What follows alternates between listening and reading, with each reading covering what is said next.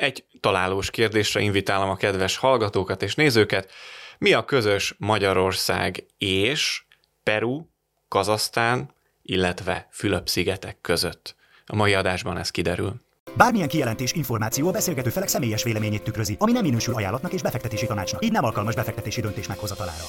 Pénzbeszél podcast, Horváth Attila, Tátrai Csaba és Magyar Zoltán in the house.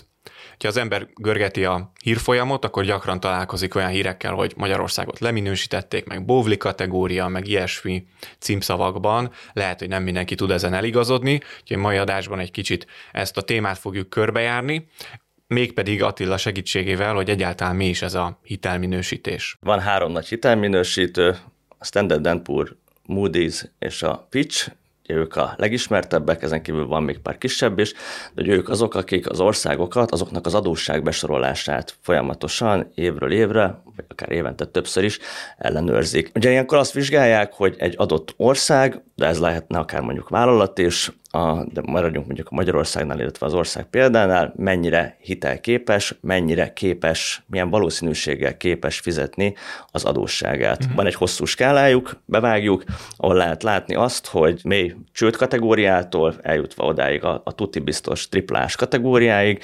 mennyire biztonságosak ezek az országok fizetésterén. Nagyon fontos, hogy ezek a kategóriák egymáshoz képest mérve szokták vizsgálni őket. Tehát amikor azt látjuk, hogy mondjuk összevetjük mondjuk Ausztriát meg Magyarországot, ezeknek a adósságbesorolását, ugye Ausztria egy duplás besorolású, Magyarország meg egy tripla B, akkor ezeket inkább egymáshoz mérten kell értelmezni. Azt látjuk, hogy, hogy mondjuk Magyarország az kevésbé jó adós, mint Ausztria. Ez ugye innen Magyarországról mi ezt el tudjuk dönteni, anélkül, hogy ránéznénk a hitelminősítőknek a bírálatára, mondjuk a nagy alapkezelők, akik mondjuk lehet, hogy a föld másik felén Amerikában vagy akár Kínában szeretnének befektetési döntéseket hozni, nekik már kevésbé ennyire egyértelmű, nekik már szükség van valamilyen támpontra, valamilyen útmutatóba, ahol egyszerűsített módon hozzá tudnak férni ahhoz, hogy ki mennyire számít biztonságosnak. És akkor mi a hasonlóság az bevezetőben említett országok és Magyarország között?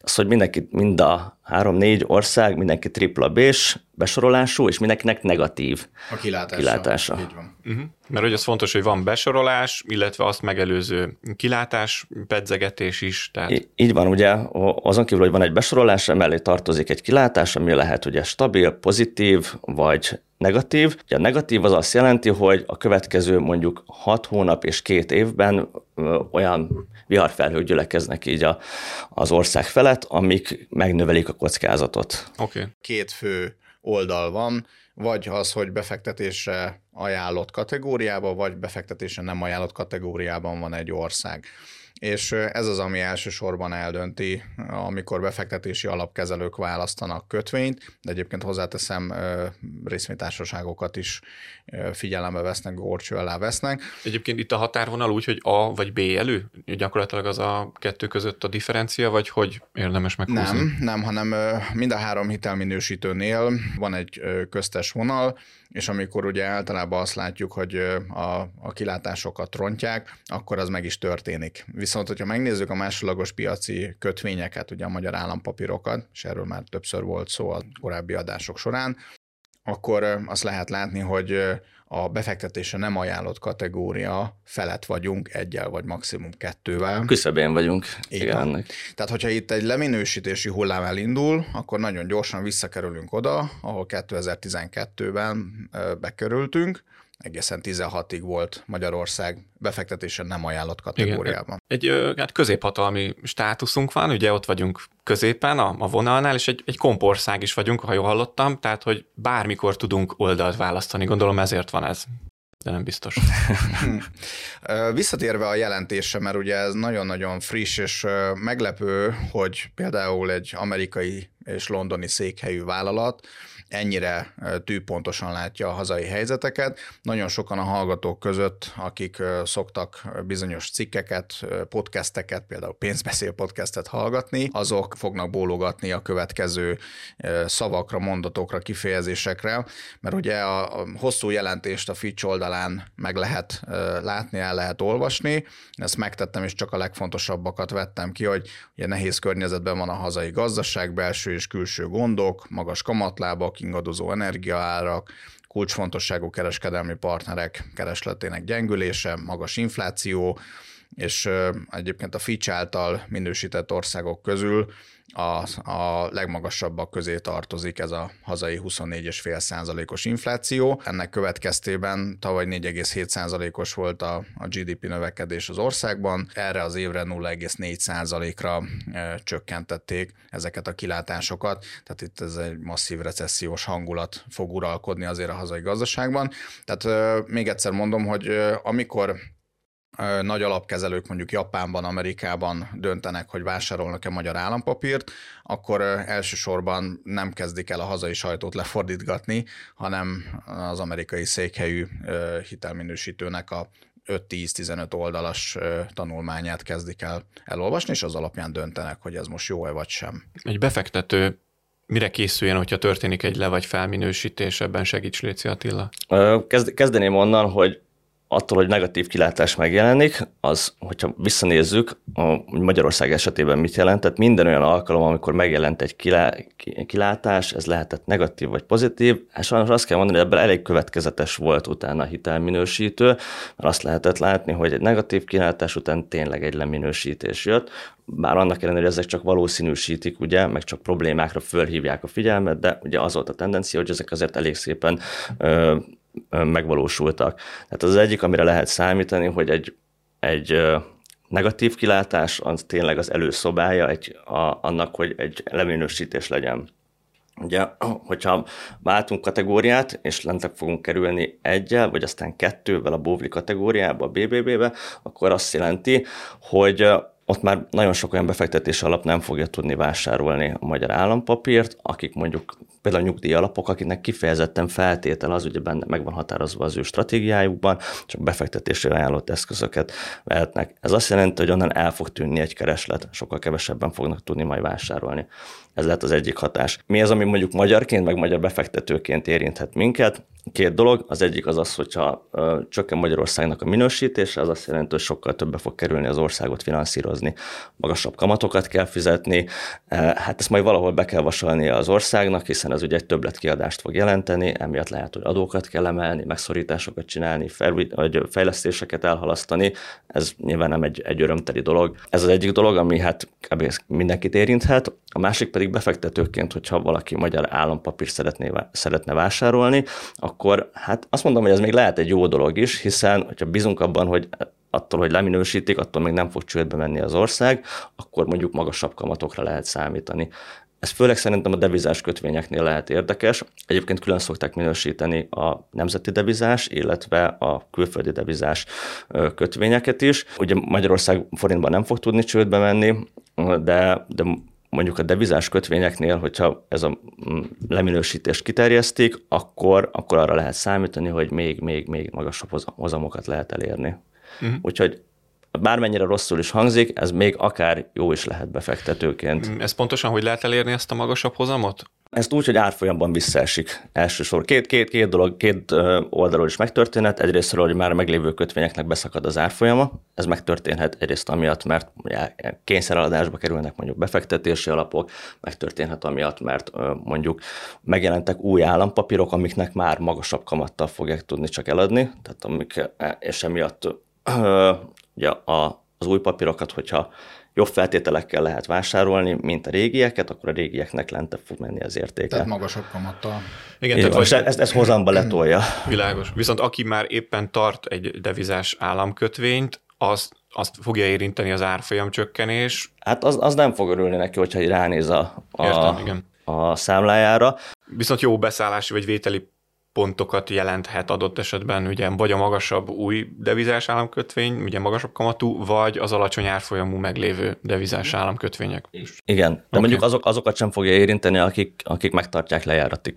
Tehát ugye, ugye ők teljesen egy más sztoriban vannak, akiknek, aki, aki nem figyeli az árfolyamot, vagy esetleg mondjuk magyar államkincstártól vásárolt forintos állampapírokat, őket igazából ez az egész dolog nem fogja érinteni. Igen, a kötvénybefektetések egyik csodája, amit már sok podcast adásban beszéltünk, hogy lejáratig tart tartva visszakapjuk a tőke száz százalékát. Azért ez elég jó dolog. Okay. Kivéve, hogy államcsőd van, de ettől egyébként ezt a jelenlegi adásban is alátámasztanánk, hogy nagyon-nagyon-nagyon messze van Magyarország.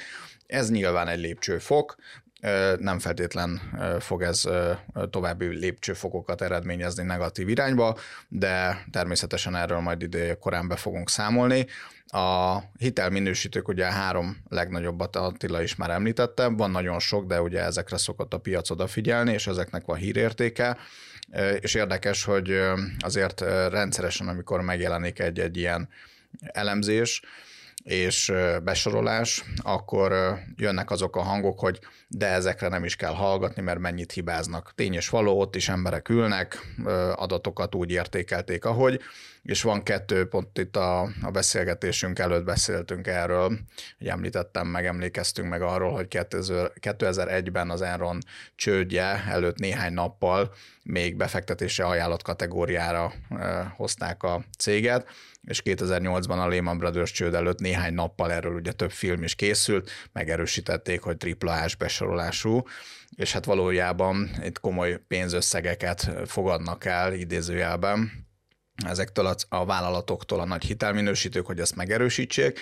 A 2008-as válság után egyébként nagyon komoly átszervezés történt, tehát azt lehet látni, hogy mondjuk az elmúlt 10-15 évben most már egyre inkább szavahihetőbbé váltak ezek a nagy hitelminősítők, és például bevonják a, a minősítési dokumentumba a Világbankot, az IMF-et, az adott kereskedelmi bankoknak egy részét, meg a, a Nemzeti Bankot, és nagyon sok független elemző háznak az adatából állítják össze a, a saját értékítélőtüket, tehát abszolút sok, tehát a minősége az jelentősen növekedett a hitelminősítők. Igen, itt ugye olyan dolgok is megjelennek, pont itt a 2008 után itt a, a, olyan változtatásokat is eszközöltek így házon belül a hitelminősítők, hogy az, aki eladja a hitelminősítést, az nem vehet részt a hitelminősítésben.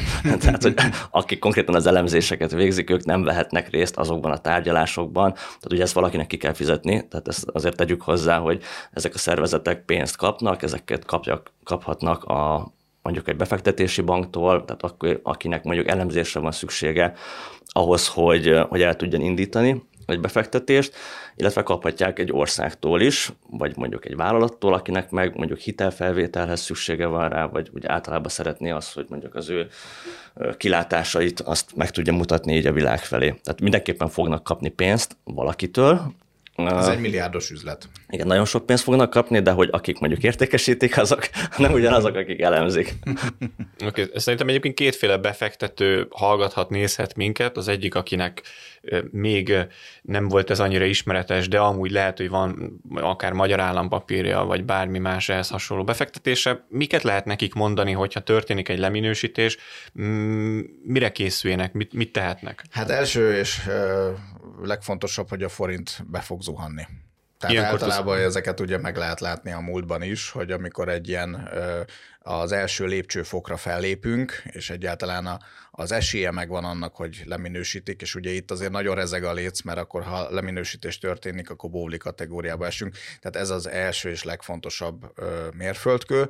Most egy, ennek az esélye ö, az, az, az magasabb, mint mondjuk fél évvel ezelőtt és erre a hírre is lehetett látni, hogy a forint-euró kurzus azért beremegett. Oké, okay, tehát a forint árfolyamának esése a főbb devizákhoz képest, ugye? Ez az egyik, ami nyilvánvaló következménye egy leminősítésnek jellemzően, igen. És van, van-e még más, amire készülhet, vagy milyen, milyen cselekvést tegyen mellé a, a, a befektető jelölt egy ilyen leminősítéshez? Kell egyáltalán bármit csinálja, vagy dőljön hátra, várja meg, hogy... Gazdasági lassulás, illetve a másodlagos piaci kötvények is vissza fognak esni, tehát hogyha valakinek ö, vannak kapcsolatai, például egyébként kapcsolatban áll az Investmentors hungary akkor másodlagos piaci magyar állampapírokat is tud vásárolni, ö, kedvező bárfolyamon, mint a leminősítés előtt. Ugye azt is azért érdemes látni, hogy a, ezek a hatások, ami egy, egy minősítésnek a következménye, ezek nem feltétlenül onnantól jelennek meg, hogy tényleg le van minősítve egy ország, hanem már sokkal előtte. Mondok egy példát, konkrétan magyar, magyar állampapírnál, ugye ott 2012-nél, ugye előző adásban meg, ugye, meg is mutatjuk, hogy uh, volt egy olyan állampapír, amit 11-ben bocsátottak ki, 2041-ben jár le, magyar állampapír, volt először egy nagy esés árfolyamban, majd éveken keresztül úgy, hogy egyébként Magyarországnak a besorolása bóvli volt, de éveken keresztül emelkedett a, a árfolyama. kötvénynek az árfolyama, és igazából a emelkedésnek a legnagyobb része az konkrétan a felminősítés előtt történt. Ez mind azért történik, mert hogy piaci folyamatokat azért, azért ettől függetlenül is azért vizsgálják a szereplők, nem csak azt nézik, hogy, hogy egy-egy minősítés micsoda, hanem hogyha látnak egy tendenciát kirajzolódni, akkor van, hogy már előre lépnek Magyarországnál mondjuk azt látják, hogy egy negatív pályán van, akkor ezt már végig gondolja előre a befektető, és lehet, hogy már rögtön nem fog vásárolni belőle. Ez, ez be is árazódik. És látszik, hogy be is árazódott már, mert hogyha megnézzük mondjuk a magyar eurós állampapírokat, és megnézzük mondjuk a nyugat-európai, mondjuk egy, egy, Auszt- egy osztrák állampapírt, akkor azt lehet látni, hogy több százalék különbség van az éves kamatokban. Egyszerűen azért, mert már most be van árazva a Magyarországnak a kockázata egy kockázatosabb országnak több kamatot kell kínálnia azért, hogy megvásárolják, Igen. mint egy kevésbé kockázatosnak. Igen. Ezért vannak ezek a mm, kisbefektetői állampapír spekulatív ö, históriák itthon Magyarországon. Mindig egyet, egy jobbat kell ajánlani, hogy éppen az aktuális helyzetet meg tudja verni. Hát az rettentően sok, igen, hogy belegondolsz, hogy most a baba kötvényre 17,5 százalék, a állampapírokra már ilyen 15-16 százalékot fizetnek, ez iszonyúan sok. Tehát, hogyha ha ennyire sokat kell fizetni egy országnak ahhoz, hogy kölcsönt kapjon, akkor az a, a tényleg valami problémát jelez. Uh-huh mondjuk magas az infláció. az jelentős probléma egyébként, és ez a probléma idén is fenn fog állni. Tehát azért itt például a Fitchnek az elemzésében is 17,9%-os inflációt jósolnak erre az évre, ez összevág az MNB-vel. Igazából azt kell eldönteni a befektetőnek, hogy mire számít a következő időszakban. Arra, hogy jó hitelminősítésű ország leszünk, erősebb lesz a forint, mint tegnap volt, és így tovább, vagy, vagy nem erre számít. És akkor ennek megfelelően kell azon gondolkodnia, hogy, hogy milyen befektetési stratégiát követ. Ez így ez, ez, ez így korrekt. Én tényleg úgy gondolom, hogy, hogy az, hogy Magyarország csődbe menjen, az, az objektív szempontok szerint is egy írtó távoli dolog. Ö, hogyha csak azt nézzük, hogy a hitelminősítőknek, hogyha valaki egy BBB kategóriában van, mi az esélye annak, hogy a következő években csődbe megy, ez gyakorlatilag nulla közeli. Most itt van előttem a Standard Poor's-nak a, a skálája, hogyha egy BBB-s országnak az, hogy mondjuk a következő öt évben csődbe menjen, az 1,4 százalék. Az nem olyan sok. Az, az nagyon kevés. Uh, nyilván ez egy folyamat, tehát azért ennek több lépései vannak, folyamatosan leminősítik az Minél országot. Minél megyünk lejjebb, annál jobban nő ez a százalék. Igen, tehát ez, tehát ez nem olyan, hogy egyik pillanatról a másikra egy reggel arra kellünk, hogy csődbe ment az ország, hanem, uh, hanem ez azért Jó látszik. Esetben. Jó esetben. hanem, hanem ennek van, van egy hosszabb folyamata. Uh, úgyhogy én úgy gondolom, hogy mivel ezen a téren azért Magyarország jelenleg úgy látszik, hogy stabil, ezért ez inkább egy lehetőség azoknak a befektetőknek, akik úgy gondolják, hogy hát még hogyha nem is annyira megbízható kívülről az ország, de azért azt tudja, hogy fizetni fog, ők viszont hát annyi előnyük lesz, hogy így sokkal nagyobb kamathoz fognak, fognak tudni hozzájutni, dollárban vagy euróban, mint mondjuk, mondjuk az osztrákok, hogy a saját állampapírjukból akarnának vásárolni. Uh-huh. Oké, okay, itt egy kis kitekintést meg kell engedjek a műsornak, tekintve, hogy nagy segítség számunkra, hogyha úgy érzi a kedves néző vagy hallgató, hogy értéket közvetítünk a részére, akkor egy feliratkozás gombbal, egy like gombbal ezt meg tudja felénk hálálni, ezt külön köszönjük. Persze csak akkor tényleg, hogyha az előbbiek igazak. Na, ma, mai adásban megbeszéltük a hitelminősítésnek csinyát, binyát. Köszönjük szépen a kitartó figyelmet, a következő adásban találkozunk. A viszontlátásra, a viszonthallásra. A viszontlátásra. A viszontlátásra. Ez volt a Pénzbeszél, az Investmentors podcastje. Ha tetszett, iratkozzon fel ön is, hogy ne maradjon le a legújabb felvételekről.